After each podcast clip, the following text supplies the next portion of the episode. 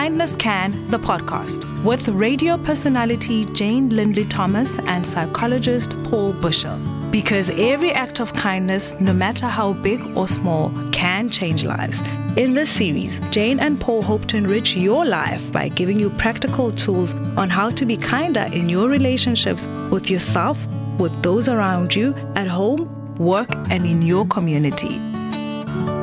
Welcome to another episode of the Kindness Can podcast. Today we have a very special friend of ours, a psychologist and smash hit author of the parenting book Bounce, the one and only Naomi Holdt. Hello, my friend. Oh, hello, hello. It is so exciting to be with two of my favorite human beings in the world. The energy in this place is already just woohoo, sunshine and everything good. Wonderful. yeah. Yeah, it's so lovely to see your face. Yeah, so let's get straight into it. You released your first book last year, Bounce, and it's just, I was just saying to Naomi now, it is just so incredible. Non judgmental, mm. practical, safe, and affirming. Well done. Tell us about Bounce.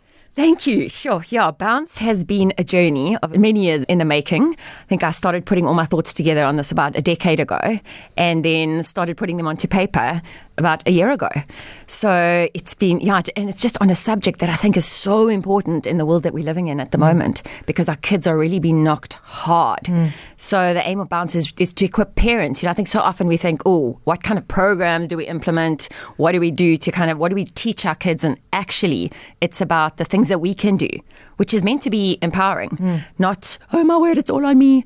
How awesome that we can do so much. What I love is, you know how people always say that parenting doesn't come with a handbook? now it does. Oh, that's like the best review ever. no, for sure. So let's talk about resilience. I mean, what is resilience? So I, I, always like to put a visual to it and think about Tigger. You know, if you, we all love Pooh Bear, well, most of us, I think, just that ability to bounce back. He's always boinging all over the place, or like an elastic band. So life is going to hit or throw lemons. So it's the difference between being able to get back up and get back into action and keep going, or staying down on the ground. Mm. And we see both happening. Mm. But what we as parents all want for our kids, we know that they're going to get knocked down. We all have. But the difference with a resilient child is they can get back up again. Well, it's one of my favorite parts of the book, and there are so many favorite parts where you talk about that.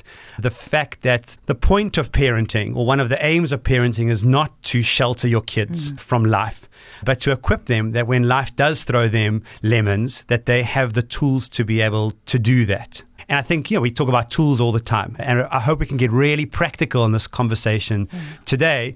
So maybe you want to start off by, yeah, introducing how do we start that as a parent? If we're wanting to kind of instill resilience in our kids, where do we begin? Sure. And in the book, as you guys know, there's 20 attributes. So we got to let's see how many of those practical tools we can kind of get in here. But you say, where do we begin? And I think the thing that we often make the mistake of in parenting is we believe that parenting begins with our kids. The hardest part about parenting is actually parenting begins with us mm. and the work we do in ourselves. And when it comes to just like every other part of parenting, when it comes to raising resilient kids, we have to look at our own resilience.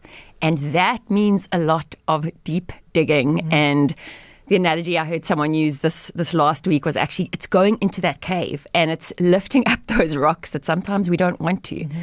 But and I talk about the parenting mirror, looking in that parenting mirror and seeing what am what is going on within me that is reflecting on my kids. Mm-hmm. And that makes all the difference. So the question, I mean, often parents will come into my therapy room and say, Naomi, I want a self confident child. I want to, you got to work on the anger. You got to work on this, that, the next thing. My question is always, how is that within you? Mm. That's where we got to start. Yeah, I mean, look, it's only February, and they look like there are a lot of shell shocked parents kind of crawling around at the moment. And it's a it's a lot of responsibility being mm. the role model all the time, isn't it? Mm. But you know, Paul and I and the work that we do in Kindness Can always remind ourselves that even when we fall down, those are such beautiful mm. lessons to show our children that we too are human. Because I think any parent that's trying to navigate this by trying to do it the right way, yeah. There's no such thing, right? No, there's not. And I'm so glad that you brought that up because that is a huge, huge part of building resilience in our kids mm. is showing them how we get up when we've been knocked down again. Mm-hmm. And a big part of that is owning our humanness. Yeah. I think if we look at resilience, and I actually get goosebumps talking about this because it's just become so much more apparent how important this particular aspect is. We've got to show our kids that we stuff up too. Mm. We got to own those stuff mm. both the ones we make with other people and with them. Because when children grow up in homes, and too many kids do, where adults don't want to show their imperfections, kids kind of grow up believing, well, that means that I can't show my imperfections and my humanness. But making mistakes and failing is not only the best part of growing, it's a part of who we are. And when my kids stuff up in life one day, I don't want them to seek help out there and feel so isolated and alone mm. because there's no one there for them. I want them to come to me because they know, wow, mom stuffed up so many times in this home. We make mistakes. Because otherwise, what happens is when they make mistakes in their adult life, they're cloaked with shame. Mm. And if you look at the research, like just on, on shame as an emotion, it is something that excludes, it divides us from everyone else, it keeps us silent, and therefore you often see the spiral of depression. It keeps me feeling so alone. But as human beings, we are wired for togetherness mm. and for mm. belonging. And the opposite of shame is belonging. Yeah. I just get it gets me so excited. so yeah, you're starting to tap into words that come up a lot in your book, which is connection and belonging. And I just love that. How important it is for parents to create an environment of unconditional love. Totally. Mm. And I think that word, we all, I mean, how many of us go, yeah, yeah, unconditional love. Uncon-. But if we really think about what that means, how often when our kids say something, do something, come to us, it could even just be like a, oh, a, a non-verbal or shoulder shrug, or we show our disappointment or mm. disapproval. But that is communicating that your, how you do or who you are is, it, my love is conditional based on that. So we got to be so aware of that. Like, do we show our kids how much we love them, no matter how they're being, how feral they're being, how they're doing things? So that that word, we really got to kind of unpack that word for ourselves. Yeah. Well, it's interesting you say that because that was what I was going to say. We talk about the, the shame of a child. Okay, we don't want our child to be cloaked in shame. But how many parents at the end of a, of a, of a day get into bed feeling either guilty or shameful for the way they behaved? So for me, what's been really helpful practically, I'll give you an example. I had a really proud parenting moment a few mornings ago. So I broke my toe at the beginning of the year and I was ratty in the morning and I was getting the kids in the car and I had to drive and shame my sweet dear husband was talking to me outside the window and I snapped at him and I was really I was very very very kind and we drove off and I could feel that shame coming of like mm. oh my gosh that was so not cool so what did I do I needed to turn it around mm. so I phoned him on the Bluetooth and it started to ring and they're like why who are you phoning I said I've got to phone dad and he answered the phone. Look at me, I get goosebumps. And I said, Hello, my love. And he said, Is everything okay? Have you left something at home? I said, I'm so sorry for the way I spoke to you. And in that moment, I could feel that whole car mm. going, Yeah. Because it's okay. Yeah. You know, one swallow doesn't make up a summer. Mm. But in that moment, I gave them access to seeing that I dropped the ball. Yeah. But it doesn't mean that I'm a terrible mother. It means in that mm. moment, I dropped the ball and we can move through it. And before we knew it, everyone was choosing a song in the car and mm. off we went to mm. school. I love that because you do, and that's what we've got to do. And we've got to show our kids how to do that and that that's what, how we navigate when things like that happen. Mm. But in that moment, you showed them that there are going to be things in their lives that they do that they regret or that make them feel shameful, but that you can make it better. Mm. And that by talking about it to anyone that we trust in that safe space, that shame lifts mm. and you can go on to play your happy songs. Yeah. so again, in the book, there's a beautiful list, which I love, gives me great soothing and solace of being a resilient parent, like mm how that can look. Because here we are talking about raising resilient kids, but as you said, we've got to go back. Like, how do I mm. become more resilient in this relationship? Yeah. And it's a relationship, man, and it's ups and it's downs. It is, but that's what I always, and for me, you know, we talk about getting into bed at night and like feeling the guilt and whatever, but there's so much freedom in that human part of it, and that my kids' understanding and our kids' understanding, we're just human beings. We don't have to be perfect. Our kids don't want perfect parents because we know there's a reason I always use this analogy or there's a reason we're not married to robots like we're married to other fallible mm. human beings because we connect in vulnerability mm-hmm. and how awesome for our kids to experience that and parenting is I think a messy dance like there're going to be days we are whirling around the kitchen everyone's in sync having a happy vibe, yeah, Joel. And then there are going to be other days where we're tripping over one another and we're getting irritated with one another. That's all okay. At the end of the day, you just connected human beings mm. who we want our kids, and this is the other big word for me that's safety. I want my kids to feel safe enough to be able to be vulnerable. And on that safety, I think what one of the most, I often just get a little smile to myself, but my kids will tune me. My daughter will say to me, Mom, put your phone down. It's family time. I love that she can do that without the fear mm. of me tearing her head off. Mm. That for me means awesome. Yes, we're a family. We do this stuff together. Mm. So, you know, another big word that comes out in the book quite a lot is the value of boundaries. So, what your daughter is so wonderfully doing is calling you out yes. on the boundaries that we have in our home based on our values. Yeah, let's talk about that a little bit. How do we choose those boundaries? How do we maintain those boundaries? Because it's it's such yeah. a big part of feeling safe, right? Absolutely. And boundaries are very, very important. We know that as partners. And I always use the analogy of, especially in South Africa, we totally get this. Like we have boundaries around our properties because if we didn't, we wouldn't feel safe. It's exactly the same in a parent child. Any relationship actually needs boundaries. But instead of hard and fast rules, because rules are going to change, I don't think those are valuable. And that's just me and what works in my household. I like to go back to values because values will never ever change. Mm-hmm. And in our house, the value, the primary value is kindness. So, is that kind? Was it kind? Was it necessary? Was it true? Mm. Because that's what, and if it wasn't, we talk about it. Mm. We talk about how to redo that other ways. And because it's a relationship, even things like, you know, parents want to know, okay, if my child does this, what do I do about it? That actually takes me to a, a different. So, in the relationship, we would talk about it. We would go back to boundaries. There's no need for a, this is what we do. Yeah. So in my relationship with my kids, I don't have like a, you did this, so X is the consequence. Because if we look at a child's behavior, and this is where it's also important to understand, a child's behavior is either completely developmentally appropriate. You see, we as adults just sometimes, our expectations are totally off. Or they're reflecting our emotional space, parenting mirror back again. Mm. Or they are communicating an emotional message and there's a need. So when we reframe behavior like that, it's actually not necessary to look at behavior consequence, behavior consequence. You know, we're talking about boundaries within the home, and that for me is something I can control, right? Mm. But now let's talk about those relationships that leave the house. So, vulnerable share. One of my kids is having quite a hard time at school at the moment socially. It started at the end of last year. It was quite messy, and it unfortunately seems to be seeping back into that old programming again. And as a parent, when I first was kind of subjected to my child coming home and being really, really sad, I wanted to rip into people. That was my first, like, oh my gosh, like, here I go. I mean, get goosebumps thinking about it because you never want to see a mother whose child is being messed with, right? totally with you on that. Tigress. Yeah, so I first wanted to go for the school, then I wanted to go for the parent, then I wanted to go for the kid. I mean, hello. totally normal. totally normal. But totally not cool, like a 44 year old woman on the playground looking for somebody by the name of X. So then it was kind of like, I need to empower this child from the ground up from home. But it's hard thinking about that situation playing out at mm. school and knowing that there are tips and tools of resilience that have been shared. Mm-hmm. But it's quite a scary feeling as a mom. And I think there's a lot of work to be done in the space of support mm because either if your child is a bully or being bullied, it leaves you feeling quite helpless. Absolutely.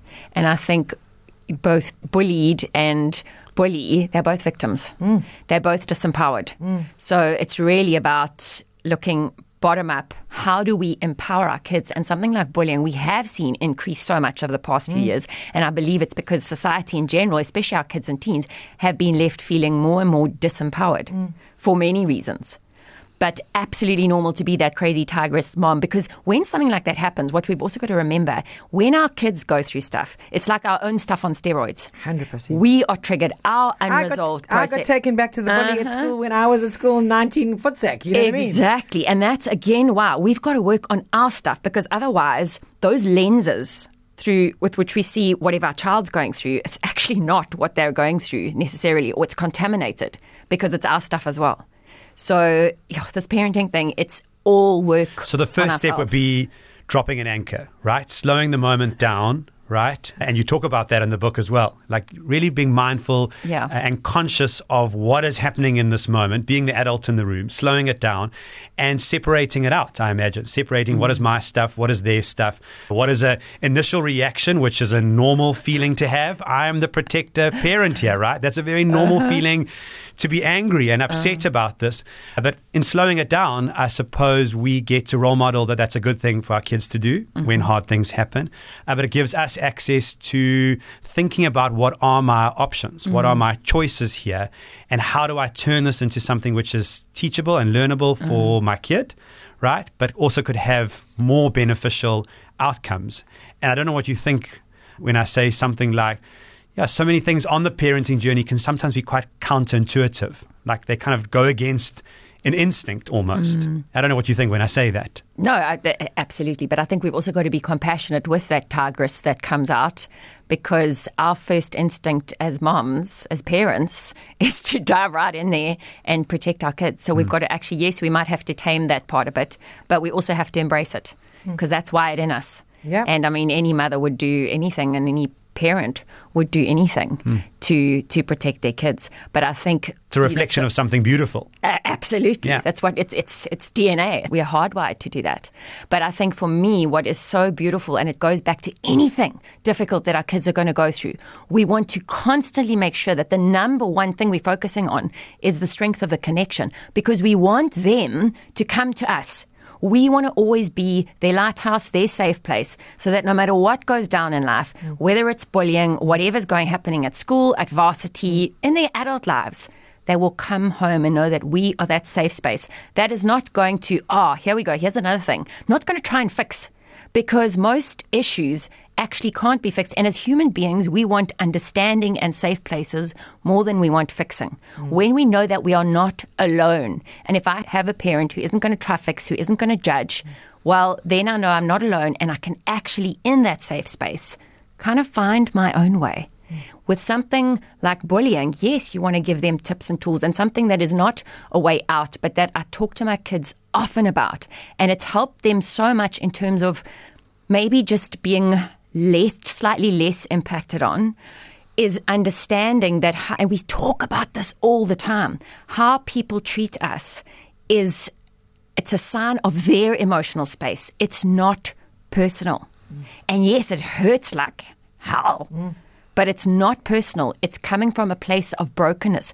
And almost when we have that discussion and I have a little drawing that I do, and we talk about something I call the shaggy dog syndrome. You know how when dogs come, the dogs will always go, they love their mud, their water, what have you. And then they come and stay, they don't go like over there under the tree and shake themselves off. No, no, no, no. Mm-hmm. They come and stand right next to you and they shake it off. And what happens? That stuff, all the mud, mm. it like covers us. So it's the same as when someone is has got their own stuff, they're going to want to get rid of it and they're going to shake it. But it's up to us if we choose to absorb that and make it ours, or if we can understand where it comes from. And when we can understand it comes from that place of brokenness that had nothing to do with me, it kind of enables us to put a boundary up. And we help them strengthen that boundary. And a part of that is working on self esteem, confidence. But through everything I speak about in the book, I mean, when we are parenting to raise resilient children, a part of that is raising confident kids, raising kids with strong self esteem, mm. who are going to get knocked down with incidences like you've described. Mm. It's interesting again because the counterintuitive thing is I want to make a solution right here, right now. Yeah. I need to put a, a stop to this right here, right now, and Yeah. it's that's not the way it is. Mm-hmm. And I mean, I was telling Paulie on the way in today. One of my other kids who had decided he wanted to go for a sleepover tonight, but then decided last night actually he wouldn't want to go for the night. He would want to go for the day. And could I fetch him in the afternoon? Ordinarily, of course, I would have said yes, but however, I'm fetching the twins two hours earlier in the same area and they're coming down Fields Hill. So I said, no, what other options are there?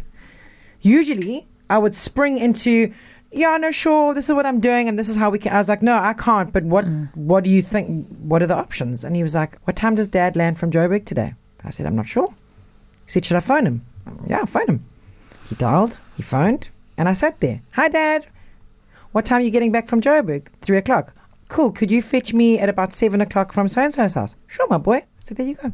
I love that. Usually, I would spoon feed the process. Yes. Also, when you've got three kids or more than one child, it's so much easier to get it done. And I've had to learn that getting it done mm. is easy for me, but is it easy for them? Yeah. Because I don't want to raise children that need me to be the cog in order to move. Uh-huh. And so important because we, we want to know that when they get knocked down in those knocks in life, they can actually, they have it in them to get back up again. And what you were doing there is you really were teaching problem solving skills. And that's what they need when we're all stuck something. If there is a solution, well, it's no longer a problem. I can get my way out of here. Mm. And again, so counterintuitive in many moments Yeah. where mm. you it's just easier to do it for or put your kid on your back and steamroll through life. Okay. you refer to steamrolling parents in the book as well. Where sometimes as hard as it is, you kind of gotta let them be in a muddle and let mm-hmm. them struggle a little and work their way through it, but that's sometimes hard. I can't remember if it was one of your posts because I just absolutely love your posts. If you're not following Naomi on the socials, get there now. Naomi uh, Holdt, psychologist. But it was a wonderful story about being conscious of your reactions when you see your children through the course of the day or the week. And it's quite tempting on the parenting journey, especially when it's busy and there's a lot going on when you see your kids to be like, Have you done this? Or why haven't you done this? Have you brushed your teeth? I'm so bad at that, guys. Okay. Oh, I'm so guilty of that. Oh. right? it's hard, I know, because you're just wanting to get Yeah. through the day. And you've got three kids, right? There's a lot Yeah. of things that need to happen in our day. But being conscious of every time my kids see me, the first thing they see, that look on my face of like, have you done something? uh, as opposed to just every now and then being conscious of when they come around the corner, even though you know you've got to ask the question, have a smile on your face or say something affirming, right? And I'm not adding to all those millions of patters that you have to say to be a good parent because in the moment, who can remember all these things to do?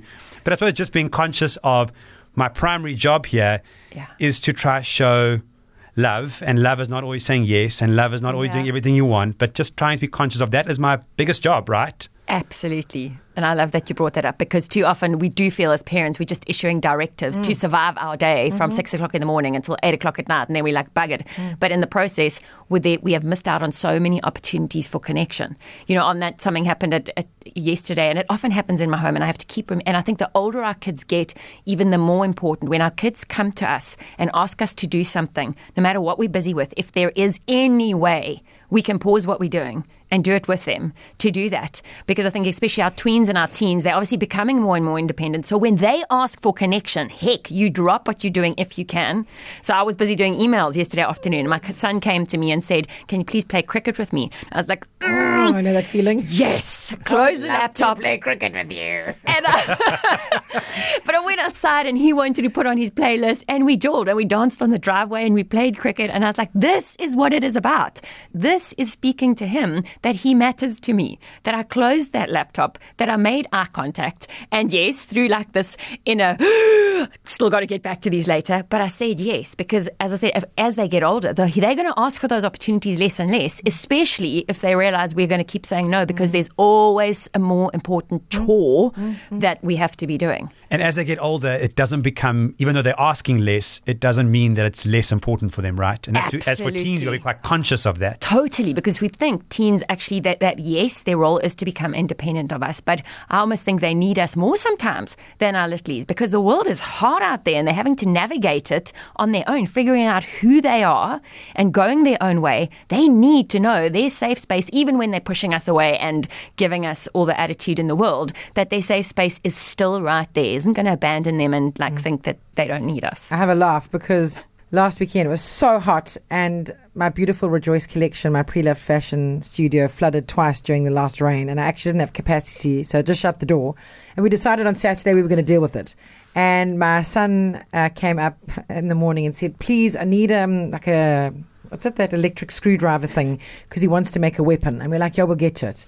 And then he came back in the mm. afternoon and he said, "You know, here I, I need the screwdriver, but here we are hauling with the moon boot on, like rails of clothing, and like like we are up to our eyeballs with like just trying to get this done." And he came back a third time and he said, "Dad, I need I need the drill." And Mikey oh. said, "Yeah, I'll get to it." And he walked out and I said to Mikey, "You got to do it now." Yeah. You got to do it now. And so Yeah. he climbed off the ladder, okay, while stringing pieces of fabric on the rafters he, in the heat. And he went, I got to hear the, and he came, my son came around the corner with this broomstick that had a flamingo's head mounted on the side with, with like screws. He said, Look what I've made with dad. Look what I've made with dad. And it took 15 minutes of us saying, Okay, we are so focused on this. I uh-huh. get it. We've got to get this done before nightfall. But Yeah. then the difference it made in that boy. And in the relationship, and that's what he'll remember. Yeah. He's going to remember the time dad came down from the rafters and spent the 15 minutes. That's what he will remember. And if, and the thing is, what we need to, is if he hadn't, your boy would have gone to bed feeling like that mom's collection Yeah. is more important, Important than me. Unseen. And that's what we do, whether it's emails or messages or social media. That's the message they take. It's not what we mean. Heck no. We like just listen, this has to be a priority. And sometimes other things do have to be a priority. Yeah. But we never want our kids to leave our presence or to go to bed that night feeling like something else is more important mm. in mom and dad's life Yeah. than me. It's so hard not to feel so stretched, though. You know, in mm-hmm. those moments where you have been stretched like a piece of Prestik in a hot KZN climate. you know what I mean? You're yes. just like you're, you're just being extrapolated to the bare bones, and then they ask that like one question too many, like can I? You just want to like be like, listen here, bro. I'm at it too. you know what I mean? Like it's hard to keep a lid on things when you're always hmm. dancing, It dancing, is. dancing, dancing. And you know what? Sometimes that lid is going to blow right off. But I call then it the going boom. I can feel it coming like a hot wave. I say, I'm going to go boom. I need space. I'm going to go boom. And that's really helped us, to be honest, because it happens Yeah. Mm-hmm. very rarely that I go boom. But there are those moments where I get pushed to absolute breaking points. And I can feel it coming, and I'm like, I'm going to go boom. And everyone's just like, whoa, So- clear the decks. She's going to go boom. And you know what? When you do go boom, because we all do at times as parents, then what is important and actually so amazing for relationships is that repair, is going to them and going, you know what, like I stuffed up. I'm so sorry. And what I actually I talk about that in my book. My kids have never gone, that's it, mom, stuff you. That's the last time. Yeah. They usually wrap their arms around me and go, it's okay, mom. And my little daughter, I mean, she's often said, mom, it's okay. You're just human. I'm like, whoa, at that point. but um, uh, also the other thing that I talk about in the book is just regulating ourselves. And when I'm feeling like I'm going to go boom, I mean, and I've taught my kids this too, is just different breathing, ways to regulate through breathing. And I know I, I'm not saying anything about my driving, but sometimes when I'm driving, like people drive in ways that like get my lid bubbling and I'll just clutch onto the steering wheel and my kids will be absorbing all this and go, milkshake breathe, mom, milkshake breathe. And then they breathe in, you know, breathe in and then for, you know, different breaths in and out. But I describe that in the book. But it's just, and they pick it up. And guess what? They watch, they see mom is putting a word to it. She's putting something into place. It's okay to feel frustrated. And when we feel frustrated, if at all possible, we can try and regulate ourselves by identifying that emotion and putting something into place to get ourselves, get those levels back down again. What I, I love need a milkshake. yeah, awesome. Let's order in. um, yeah, I can't help but feel that you know, one of the lines in your book really stood out with me. This idea that we're living in a generation that's never been more overparented but less connected, Yeah. and how how there's this temptation, and it's wonderful that there is so much stuff out there. But how sometimes all that, all these different ideas and different ways of doing things can sometimes be quite overwhelming. And all the overwhelming thoughts lead to anxious feelings, which result in sometimes strange, unhelpful behaviors. But if I listen to this whole conversation, we kind of were to summarize it in some way, how just important being conscious, mm. uh, conscious of yourself, and being open to growing and learning on your mm. journey Every right? day. every day, and being okay with that and forgiving of that. But being seeing yourself as your love and your connection as probably the greatest gift that you can give your mm. kids. And that doesn't always have to be textbook perfect. It's just about finding those those moments. And sometimes mm-hmm. it's actually the imperfect moments where that really happens. That's right? what I was going to say. I think Yeah. we need to give up this idea of "Oh, perfect parenting and oh my word, I stuffed up. Because actually, if I think of the deepest moments of connection with my kids, yes, it's the times we're laughing and having fun. It's also mm-hmm. the times when we feel so safe in one another's presence mm. that we're all melting down. And that's okay. It's mm. often those messiest moments mm. that are most deeply connecting. And I get goosebumps just saying that again. Well, I'm just going to say thank you for the book because, you know, you're just looking through it. There's so much soothing. So it kind of feels like that life raft that's sitting on the shelf that, should you need it, it's there. I mean, there's everything from asking the question, what is resilience, anxiety and depression, building resilience in your children, boundaries and gentle parenting, as well as parenting the anxious child. I know that anxiety, sure, I mean, mm. it seems like every child to some degree is anxious about something, and obviously that differs in intensity. And again, for a parent that has an anxious child, it's so hard to not get caught in the crosshairs Yeah. of wanting to solutionize this thing, if that's even a word. Mm-hmm. I need solution. But rather to say, here's my hand. take it. Hmm. Mm. We do this together. They're going to be good days and bad days for me too. For me too. Exactly. That normalizing, I think, is also such a huge part of this journey. Is I never want to come across as pedestalized and looking like I mm. know and have my things sorted out because my God, I don't. Not at all. Uh, also, f- tips for divorced parents, uh, childhood depression, and highly sensitive children, and resilience. So, I mean, you've really thrown a beautiful net over here, and I think there's a lot of soothing is the word that comes up time and time again for me. So, thank you. Oh, thank you. Yeah, I mean, thank you. The word I was going to say was lighthouse, but yeah, the, the, the common theme here is you are a light in our community. So thank you for being that light uh, and providing us with such a beautiful book. Uh, you can follow Naomi at Naomi Holdt Psychologist, and her book Bounce: How to Raise Resilient Kids and Teens is available in all bookstores that know how cool it is. So go and get your copy, Naomi. Thank you for spending time with Oh us. Oh man, like I said at the beginning, you two are honestly, it's just a breath of fresh air. I just love being with both of you. So thank you for the honor of today. Uh, Lots of love. lots of love. Love back. You've been listening to Kindness Can, the podcast. Find out more at kindnesscan.co.za.